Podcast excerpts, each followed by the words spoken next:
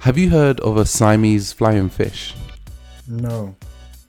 So Siamese fighting fish are these really colorful fish that can actually breathe air, which is amazing. But they also have a problem, which is if you give them an abundance of food, they will eat till they die.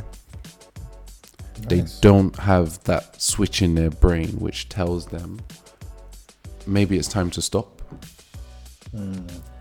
And I'm using it as an analogy to talk about how humans are perpetually busy because there's just so much stuff to do that ultimately we're unable to make the choice not to do it. Which means that when faced with all of the different activities that we have in front of us, we just can't help ourselves but to continue going. It's crazy. It's a perfect analogy. Perfect analogy. I appreciate it. um, but yeah, I'm, I'm doing I'm doing okay. I am looking forward to having a more quiet week compared to the last couple of weeks. I've been doing a lot of um, work both inside and outside of um, my my day job. So yeah, very grateful. Hopefully for a more peaceful one. Uh, I'm going to be going to an arts uh, fair this afternoon with my wife because our house is bare and we need art apparently. so yeah, I don't know what that makes me. Does that that definitely sounds very middle class? Um, Yes. Normally, in, in in in my house growing up with mum, there were only two types of pictures in my in my house on my wall. There were pictures of family and pictures of Jesus. That was it. You had pictures of family and you had pictures of white Jesus. That's it. That um, is it.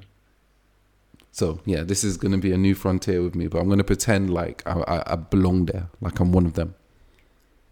Oh wow. We, we've got to appreciate the, the third. So there's always that calendar of someone's 60th birthday who wasn't really family, but she was. That's the, Yep, that's right. Yeah, and the pic the picture is well of her maybe 20 years younger. 20 years younger. Yeah. Oh, I love it. Good times.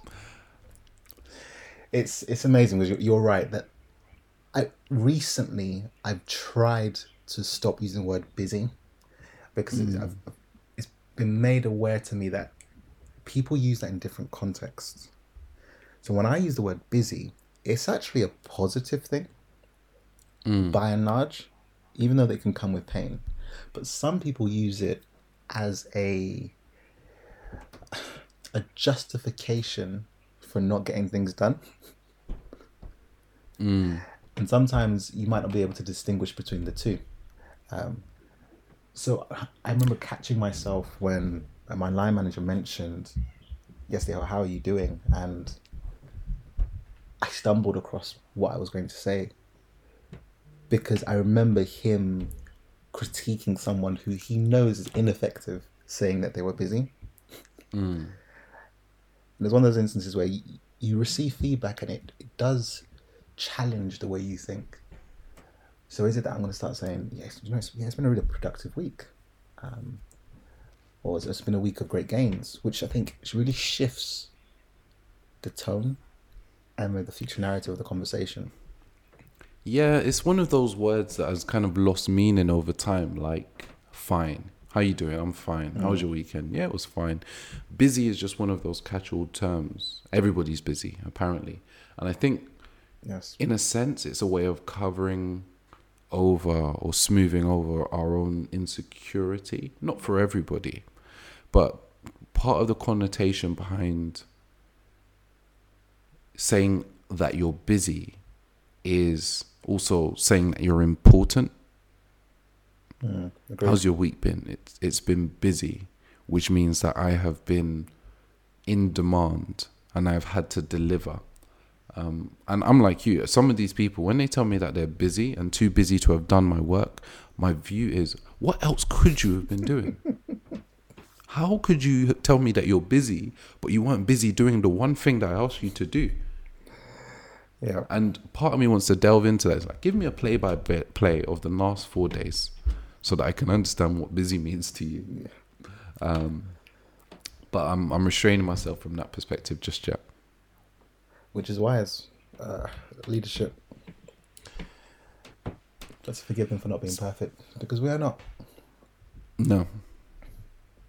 Speaking of busy or potentially being less busy, um, it looks like there is a really promising discussion about giving the British public uh, an extra day off if England, who are playing uh, tonight, so by the time people hear this, they would have known whether England has won or not, and this conversation can go further. But if England wins the Euro 2020 final, what are your thoughts behind that? Do you think it's a good idea? Well, I would like my post to be delivered tomorrow. It's Sunday, by the way. Um, I would like my post to be delivered on Monday. I would like all service people to, you know, fulfill the roles that they're going to fulfill for me. I would like nine ninety nine to pick up if Yep. if I need to call them. and for that reason, I understand it because if we do win and it there isn't a public holiday tomorrow, the shoddiness in services that people might receive.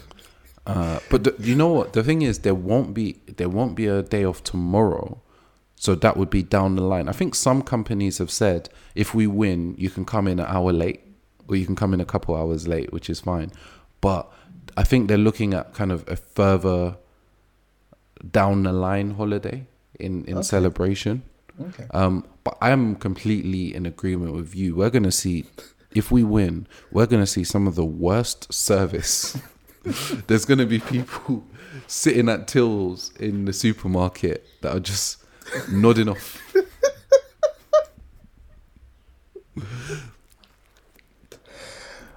Oh, I can see it now. Um, Yeah. the, the positive, I would say, is there's something incredible at sport. We could really delve into this, and I don't want to take us on a tangent, but about just, just human beings pushing themselves to their, their maximum, their optimum potential, and everyone else like just living through them vicariously mm-hmm. and urging them on and critiquing them when they're not getting it right, even though Yeah. they couldn't do it themselves. But which brings large groups, communities, nations together and is genuinely positive. And I think leaders of any nation must capitalize on that. like you could be going through um, political turmoil. There could, be a, a coup in your nation. But if the national team is winning, it can just smooth over the cracks for a period of time and allow you to maybe live a little bit longer, metaphorically, and just regroup. The Romans or the ancient Romans, should I say, they understood this perfectly. Mm. So whenever there was strife or difficulty or plagues or economic uncertainty in the country, the emperors would put on the gladiator games. Mm. And the gladiator games were a way of almost distracting people from their day to day lives. And similar to the way that you have young children who put on a Sturridge kit or a Harry Kane kit and they run around and they feel empowered. You had young people back then, but even older people, to be honest. Well, men are just big kids anyway, pretending as if they were the gladiators Yes. and living vicariously through them. There was actually even a famous emperor, Commodus, who who was a gladiator who stepped into the ring. That would have been interesting, Yeah, I mean, I'm I'm sure it was fixed of course. because you're supposed to be running running the nation, but he stepped into the to, to the Colosseum and fought. Um, and I think these people, even as you know, as as as early as you know, 100 BC, understood the importance of giving a community, a society, a an outlet. Almost a carnal, visceral outlet for them to you know, put their worries aside. A unifying feeling of joy. Yeah. Oof. Oof. Yeah, and uh, I, I think when it comes to bank holidays, the UK is uh, severely wanting our bank holiday system is rubbish compared to other countries. I heard that in some of these um, Nordic countries, they have 15 bank holidays in the year. 15. And then you, 15. Wow. But then you could argue, okay, I, I know Italy's got more bank holidays than us, but then you could argue that maybe, maybe that's why the economy is down the toilet. Most definitely. But you, you said something about that joy. Um, What was that phrase again? It was a really cool phrase. A unifying feeling of joy. The unifying feeling of joy. I love that. And that's what I want to talk about today. The unifying feeling of joy and how necessary that is to our performance, our delivery, our, our aspirations, our mental health. Um, ladies and gentlemen, welcome to another episode of Expensive Lessons, where company directors delve into the lessons that they've learned over their experiences, journeys, running, uh, and succeeding and failing in business, and hopefully sharing some some gems that can help you get through the week, or at least inspire and encourage you. Um, today, we're talking about joy. Um, you may remember from our last episode, we talked about being serious and um, how most of you who don't appreciate our serious people are wrong, are just wrong. Um, but we're gonna we're gonna share an olive branch for you today and talk t- about the importance of joy and and- and how we need to ensure that it plays a significant role in our life. And you talked about that that phrase, which I, I think it's it's really impressive. You know, unifying joy, and that's something that joy does. Mm. But before we do that, I just want to maybe take a step back because we're using the word joy rather than the word happiness, and I think we're we're going to be potentially using some of those phrases interchangeably Yes. as we go on. And, and definitely people listening may use those phrases interchangeably. So if you would how would you how would you distinguish between the two? What are we talking about when we talk about joy versus happiness I, I agree. Uh, defining them is crucial because they are used interchangeably. However, I do believe they are distinctly different. So I would argue that joy is something which is inherent and not necessarily attributed to external factors. Uh, so by default, happiness often is attributed to external factors. Um, so, case in point, today, the English team will bring a great deal of happiness to the nation or sorrow because it's an external factor. We are not playing on that pitch. We cannot influence the game. Um, and that's uh, a shout out to those who might be taking lasers to Wembley to try to distract goalkeepers doing penalty shootouts. We can't influence it. So, whatever happens um, is external to us, but will bring about happiness or sorrow. Uh, people will leave that game sorrowful on one of those sides, either the Italian team or the English team.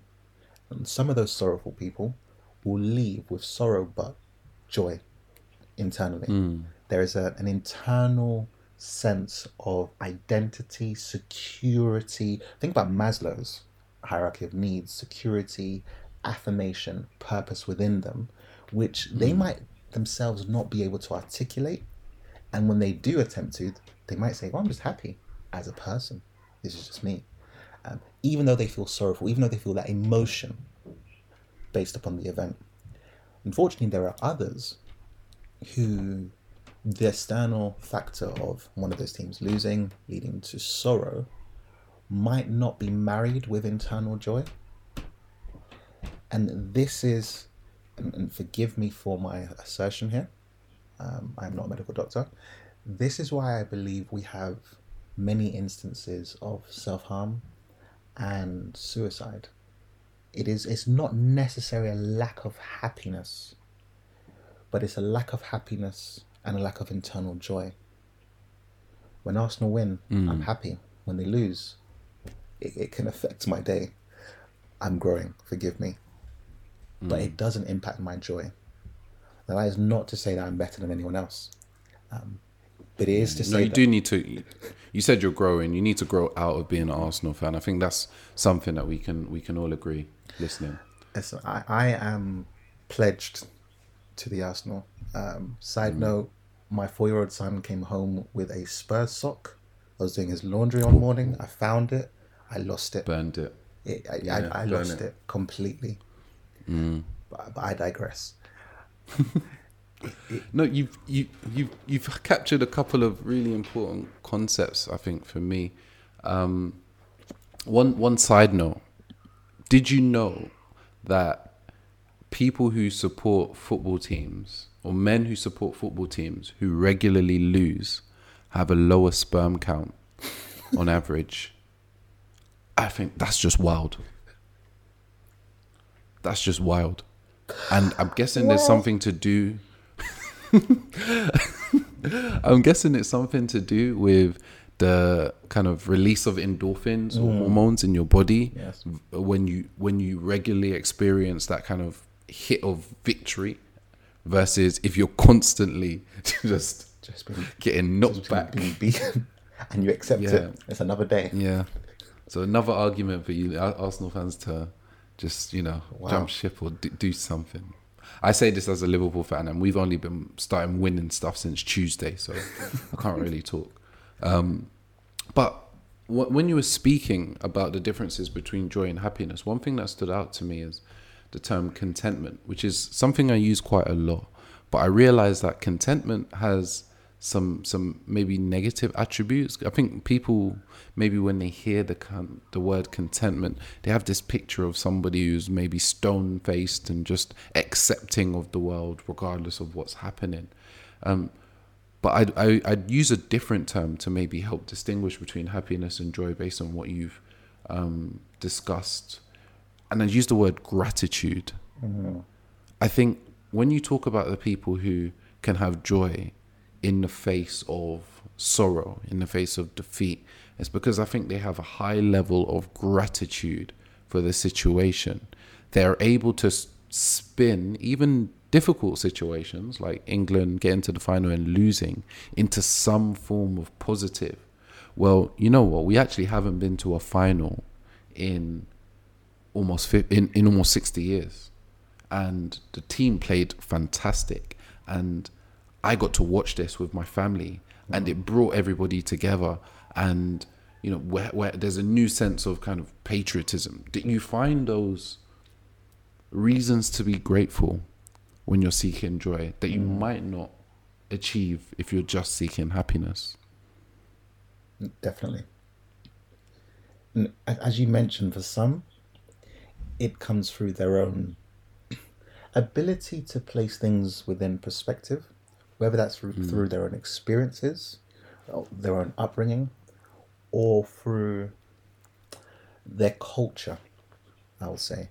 Whether this be something which is spiritual or purely part of the, the, community and how, how they have been brought up to live. There, there are many um, c- communities across the globe who live rather simplistic lives. But when studies are produced on their happiness, it's deemed to be far greater.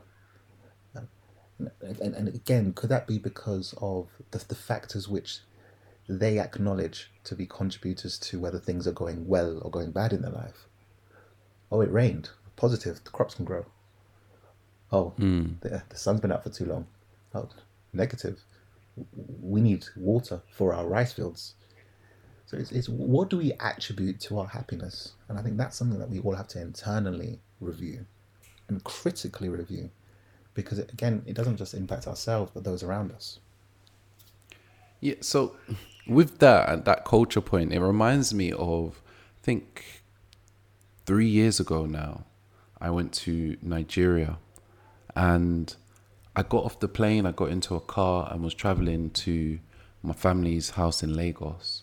And on the way I saw I saw multiple car crashes, but I saw one in particular where the the two uh, people involved in the car crash were laughing amongst each other.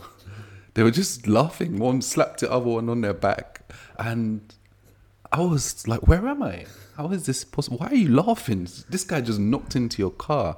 And it just reminded me that culturally, a lot of our perspectives are built based on how we see the world. Yes. Nigerians are a very joyous um, people.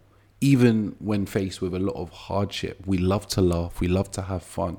And to your point around perspective as well, it's like, uh, you know, the common phrases that you will hear a Nigerian say is, you know, it's a sunny day, God is smiling of us on us. Oh, it's raining. Well, we're just getting a we're getting a shower of blessing. Yeah. So you can't lose. Yeah. Um, and I think seeing that amongst certain people, it makes you want to delve into okay, so what is the the framework that you've put up, and how can people adopt it? You know, one one other thing I'll say about Nigerians in general, not all Nigerians, because Nigerians are incredibly hardworking in this country. But when you go to Nigeria, the pace of life in Nigeria is so different. It's so much slower. If you're walking fast, people will ask you, why is this person walking so fast? Um, they don't necessarily, when they call you and you're in this country, they don't necessarily understand why they can't call you at 2.30 in the afternoon. Why is this person not picking up my phone? Yeah. And it's yeah it's a different it's a different pace of life and whatever they're doing seems to facilitate more joy and you're heading to nigeria soon I am because my wife is desperate to recalibrate her life. I was, I was about to say seek more joy, but that might reveal a great deal about how good I am as a husband. But to recalibrate life, um, because of the the frameworks which are there, the systems which are there, um, for, formally and informally, um, she's keen to have a a real holiday where she's actually served um, which will sound rather pretentious, but she wishes to pay to be served in all ways. Um, she wishes to adopt her older sister's life where she's on the phone to her and people are taking away things from her. Um, whether that be her, her, her plate, her meal, or her, her laundry, or her children in a positive light, i.e., putting them to bed but it's it's important in all cases for us to understand what will bring about greater joy. Now, for, for my wife, case in point, I think that trip will bring about an increased sense of happiness. It will be rest. And thus, on that trip, I'm keen for us to really evaluate what will increase our joy. Because while she would like to maximize that trip and make it five weeks, which is a bit obscene for a holiday, in my opinion, um, it is short term. And offline, we were speaking about delayed gratification as a, a core pillar and element within joy. So if that trip is short term, what will life be like afterwards? So that conversation needs to be had there as to what will actually bring about greater joy for us. I imagine, um, as both of us get a great sense of joy from, from a spiritual grounding and, and, and purpose and identity, um, which gives us this notion that we are actually taken care for. Um, for her, I, I would propose that an increased amount of joy will come from her not feeling the need to execute on everything and that mm. physically people are doing that for her. So, okay, what systems and structures do we need to put in place for that to occur? So, f- for you to have more time. If, if joy for her can be whittled down to more time, okay, what can we do to create that?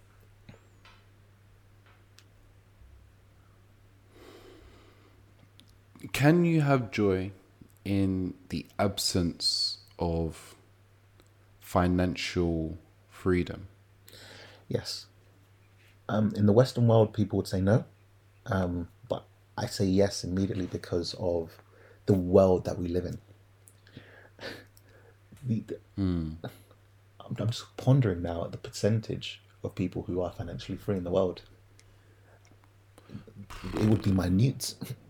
Yeah, we're talking about less than I'd say less. I was tempted to say less than five percent. Yes. Oh, sorry, less than one percent, but I think probably less than five percent is mm. is Def- definitely. a fair assessment. definitely. But then we ask the question of how many people would have joy, and, and, and then if there's a question about okay, how do you measure this, and what's your sample size, etc., etc. But if mm. if joy comes from a state of contentment, gratitude, satisfaction, security, a great deal of people have that without being financially free. Um, I, I often admire in this season of European football the people who travel to support their country globally Yeah. but have common everyday careers and jobs. Um, but they are choosing to make that financial investment to do something which brings them actually would that be happiness or joy? Um, I think I think it's partially. I think it's somewhat joy. I think it depends on who you are, though, because if I, and this is no shade, but also shade. Um, who's bottom of the table right now? Or who was bottom of the table in the last season? Was it West Brom? Was it West Brom? West Brom. So if I've got a West Brom season ticket, I know where it is. I, I, know I know I know where it is. Um, but I'm going to every match. I'm getting my pie. I'm getting my ale, and I'm just here to spend some time with my friends. And even the process of screaming at this guy who's just missed um, an open goal is probably a gives me a sense of joy. I've been doing this for years, and this is just what I enjoy doing. Um, I think if you're a Man United fan and you've got a season ticket, it's a different story because you're used to winning. Um, so there is an expectation that they are going to perform. So I think it can be joy.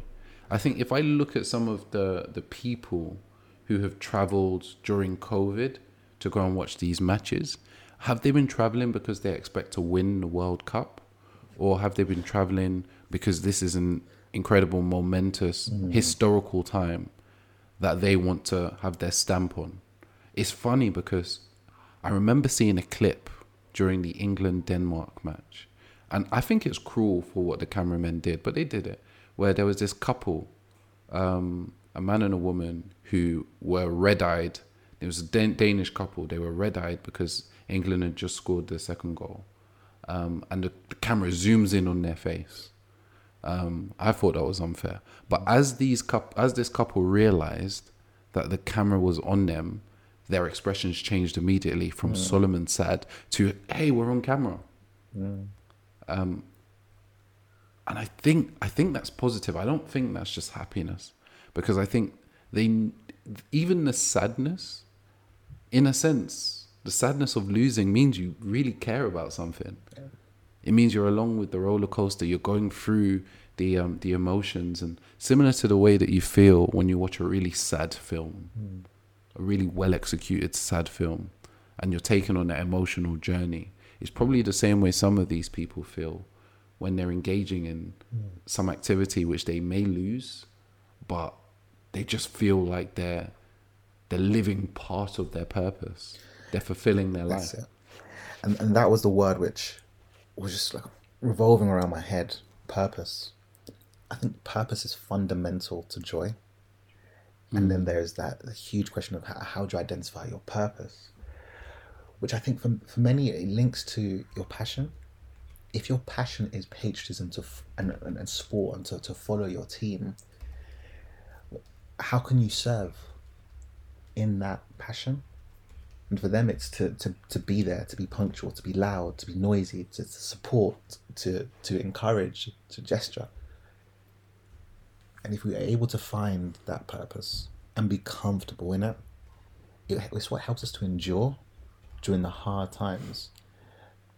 Offline, we we were speaking about uh, a current school that I'm, I'm leading in, and many of the standards which we're currently trying to improve and how I'm I'm actually keeping relics of the old things I'm seeing which remind me of how much growth is possible um, and what needs to be left behind, but keeping them so that in 12 months' time we can look back on them during that difficult period and say, look, okay, look how much progress we've made. This was our normal. Mm. Yeah. But when I think about that, you know, purpose differs from person to person. Mm. So there are going to be individuals in your school setting who who think their role your your role for instance is to help transform the school.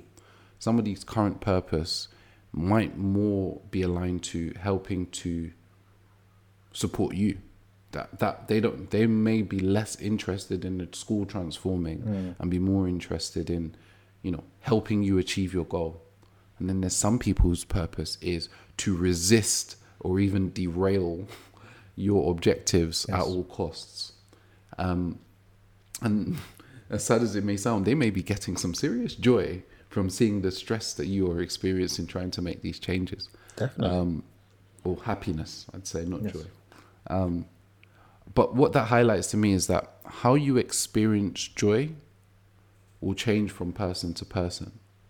And we must be very conscious of that fact because it's a cautionary point, especially about thinking about who you spend time with. Um, because if you are, let's say, for instance, married to a, a, a day trader, I'm thinking about Wolf of Wall Street. Um, your vision of joy maybe we need to travel and go on holiday, and you know we need to find financial freedom so that we can feel relaxed and be served, etc. Their example or what brings them joy is being on the shop floor and you know just just securing another multi-million pound deal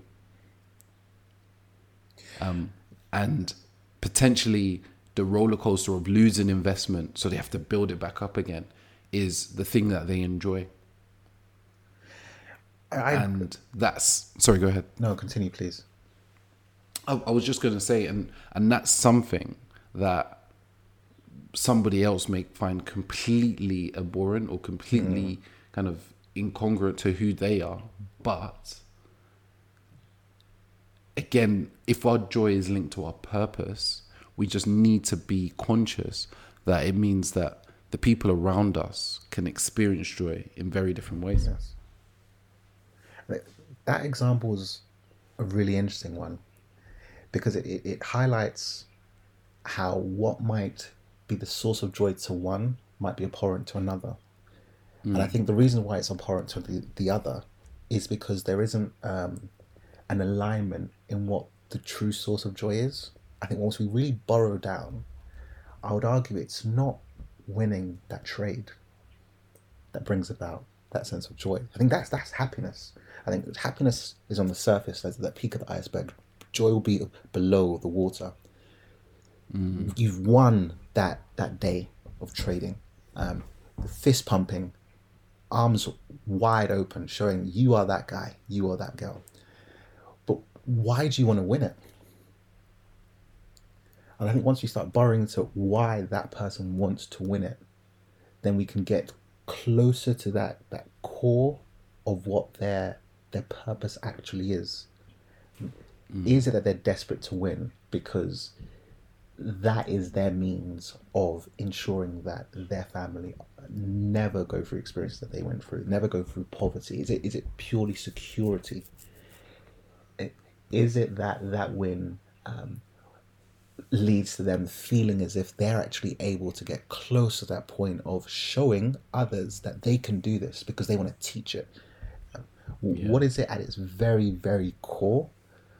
And I think that's why many people struggle with purpose because they they don't see themselves as wildly gifted playing in a European final. Um, so they don't see themselves as having something which is really special or unique but I, I don't necessarily think that our, our gift is necessarily our purpose. It could definitely be aligned, and this is where we're getting very, uh, very philosophical. It's what exactly, at its core, do you enjoy doing the most? And when you ask why, then you're able to draw a little bit further. So my passion is education. I, I love it. Um, for so many reasons. The, the the ability to improve life chances is just that's it. But then I'm I have other points of service, whether that be in the church, whether that be in the world of entrepreneurship, and and when you whittle them all down, what when we try to find the synergy, it's supporting people to improve from one stage to the next. I find great joy in seeing progress, irrespective of whether that's in myself or in those who I'm serving. If I can see that progress, no matter how minute, there's joy. Um, so that then can be applied to anything. It means that ah, I could go on this holiday and, and, and someone is in a completely different industry to me, but is having certain challenges and we're having a conversation and through that conversation, a coaching conversation, I'm seeing that, oh, maybe their thinking's being refined and I've got no idea as to whether this is actually practically helping. But the the signifiers I'm receiving from that person suggest that it is. Again, there's an alignment. So it's not necessarily the industry, the product, or the service. It's it's, it's that, that mm. very core thing that gets you off. Mm, yeah to, to distill it maybe a little further i'd say based on what you've said that joy is the thing joy is being able to do the thing that you would be doing if you had nothing but the clothes on your back and a meal in your belly. Hmm. What would you be doing if you had nothing but food and shelter and basic food and shelter.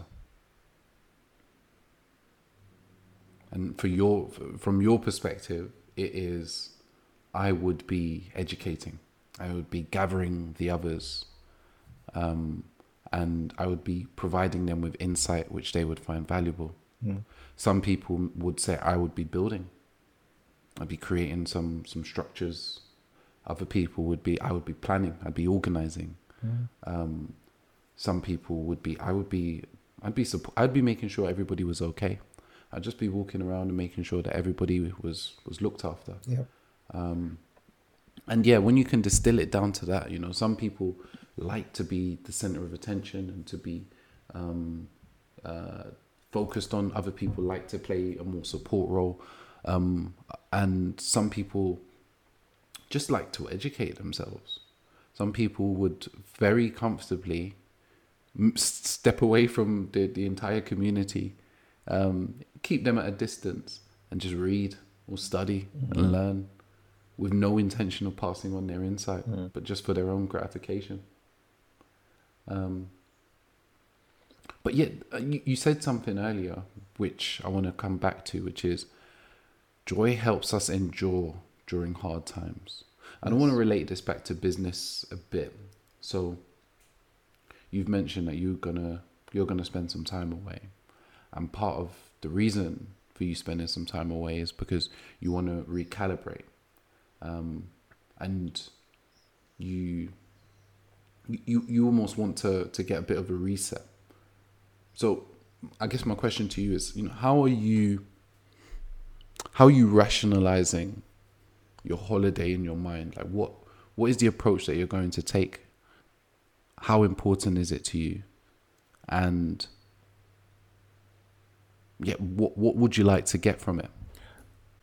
I think for me, I've had to accept um, what I struggle to accept, which is I need rest, and that yes, creativity comes from rest, and I, I give it to myself in small doses, but on occasions, a sustained period of rest is needed, um, and thus I know that this period will allow me to just really just think about how everything is being done. To actually get get my head out of the trench completely. Um, and to just to stop. Just stop and think. Is this the way i would suggest someone else do it Now, w- within our positions, we, we often use the metaphor that we're in the trenches, but in reality, our trench is a war room strategy board where other people are actually implementing many of our plans. But we, we still feel like we're in the trenches. So if we can improve the, the, the quality of our thinking in that time period, as does the improvement of the quality of everyone else's output. Um, so linking to the idea of joy, my wife would want more time. I would want more time. Um, maybe I'm projecting that onto her because that's definitely what I would want. I would want a greater time. I'm linking to happiness um, and increased output, linking to happiness. In terms of joy, that that's already almost ring fence protected. And what I'm trying to add on top of it is just increased happiness.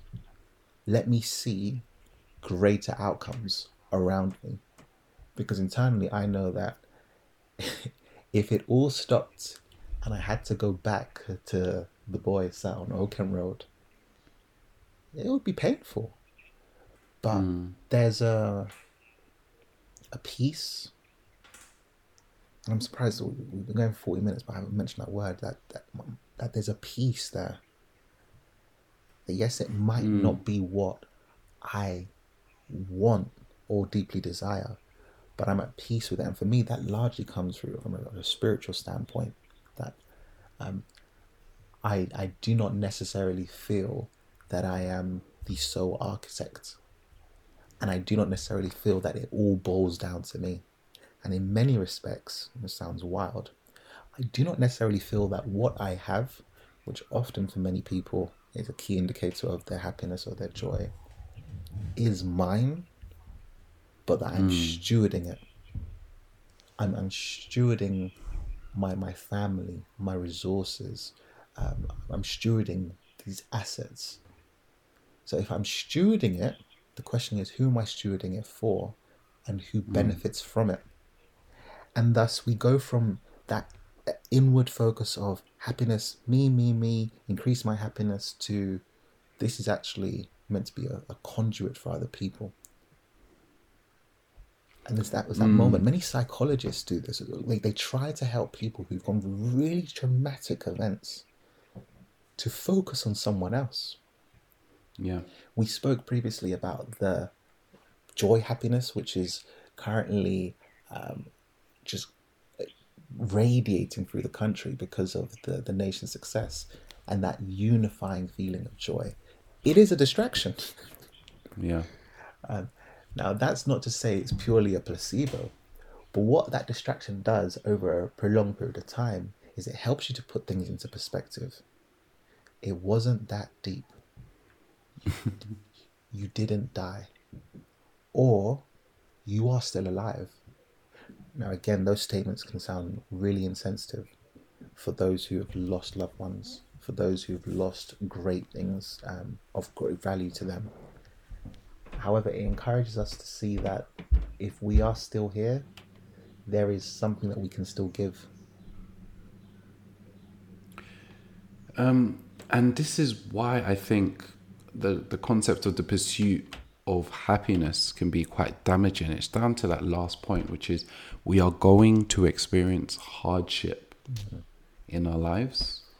It is guaranteed we will experience difficulty and trauma. Nobody goes through life without it.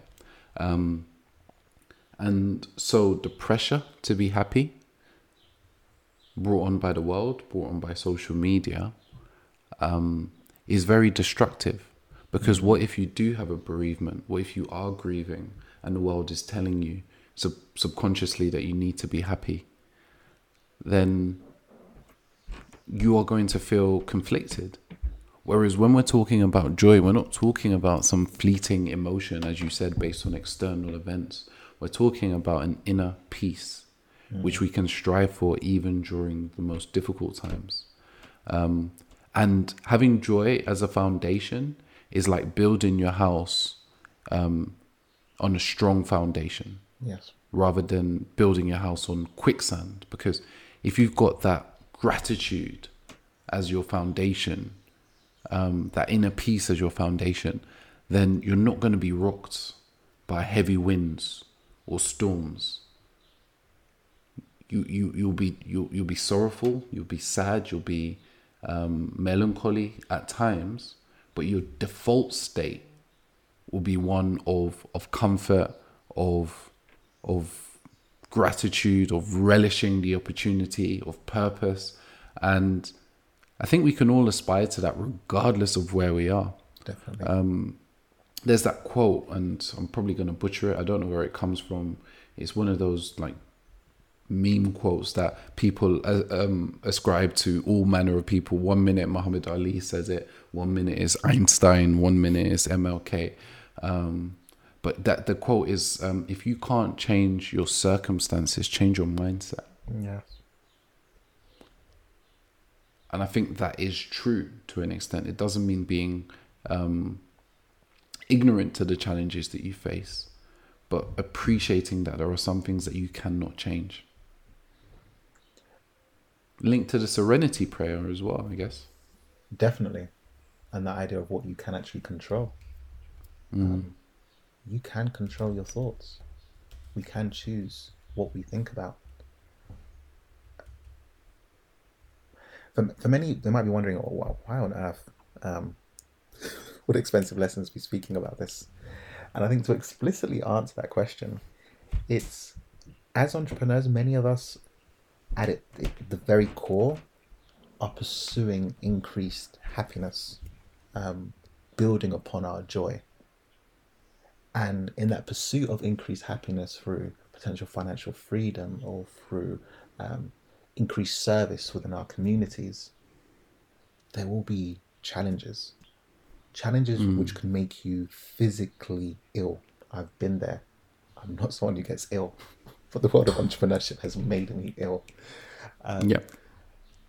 So when that does happen, there needs to be something that you can rest on. Because if you can't, that's when we do have the cases of people pushed to extreme actions because the, their core foundation isn't there. So whilst you're building your business in 30 days and you're ensuring you're doing your due diligence and your, your product validation, everything, that that internal development and review and audit is also necessary. Are you built for this? Which sounds like something people would say really hard, but generally, are, not offensively, are you built for it? And if the answer is Yeah. no, how can you build yourself for it? Because we, we hmm. need to be built for it. What brings peace? What brings peace? Yeah, I, I think if you're an entrepreneur asking why we're talking about joy, I'll probably ask you why did you decide to become an entrepreneur and not just go down the nine to five route? What were you pursuing? What were the reasons? Um, there are many reasons why you might, but I'd say many of them would probably be linked to your purpose. You believe that you had a purpose to fulfill, and maybe a more traditional career pathway wouldn't allow you to fulfill that purpose. Mm. So, in taking a step into the entrepreneurial world, you're taking a, a step closer to fulfilling your purpose, and therefore a step closer to, you know, un, un, un, unyielding joy.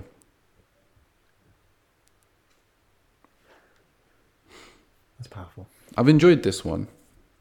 No pun intended. I think it's useful to, to almost take a step back and ask yourself the question. and This isn't just for, for us, but for everybody listening. Why are you doing it? Yeah. Because as silly as it may sound, we find ourselves in habit sometimes and don't even know how we got there. And if we don't ask ourselves that question, why am I doing this? Um, then we may find that we just sleepwalk through life and we wake up and we're 70 and we never did that thing Yes. or those things that were really meaningful to us. The things that we continue to put off because we needed to do one more year of of building or one more year of shaping or developing Yeah. you know um it was Elon Musk who who made a statement which I think is also something which resonates with me, which is consider what you want to achieve in 10 years and work out how you can do it in 6 months. Nice. Nice. Final thoughts, bro? My final thoughts will take us on a tangent, and it's a question which I'm currently thinking about, which Go is your question of why are you doing this? Um, I- would encourage people to meet the people that they admire and to ask them that question twice. Because on the first occasion, they'll be taken back a little bit, even if they're a critically reflecting person, and they'll give you a response. But they might give you the the, the iceberg the, above the water. Ask them again, why are you actually doing this? And I ask that because randomly the brain works in mysterious ways. On a few occasions, I've been thinking about Jordan, as in Michael Jordan in The Last Dance, and mm-hmm. why he did what he did. Beyond just wanting to be the best. Why did he actually want to be the best? I think we could have fascinating conversations if we actually ask people who we admire, who we feel are actually executing, who we feel have this great sense of happiness or joy, um, why they do what they do more than once. Because it then simplifies life. Because life's never complicated. And social media makes it Yeah. even more complicated. Let's get to the very core. What was it? Because having admired him as an athlete and being fascinated with him as a man, I don't know that answer to that question. There are people who know all the stats about him. Yep. They'll know what he did when he did it. But do they know the answer to that question?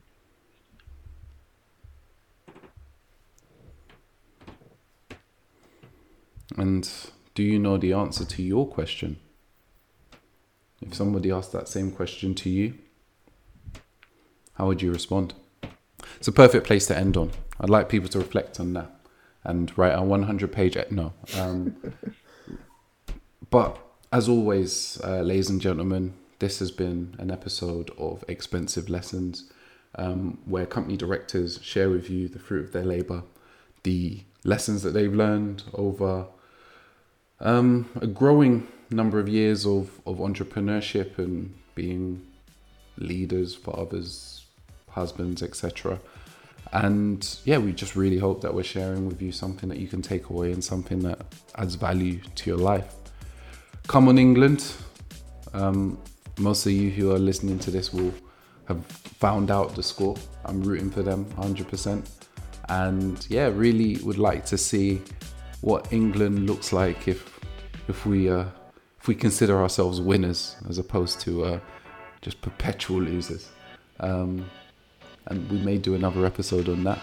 You know, what does a winning mindset look like?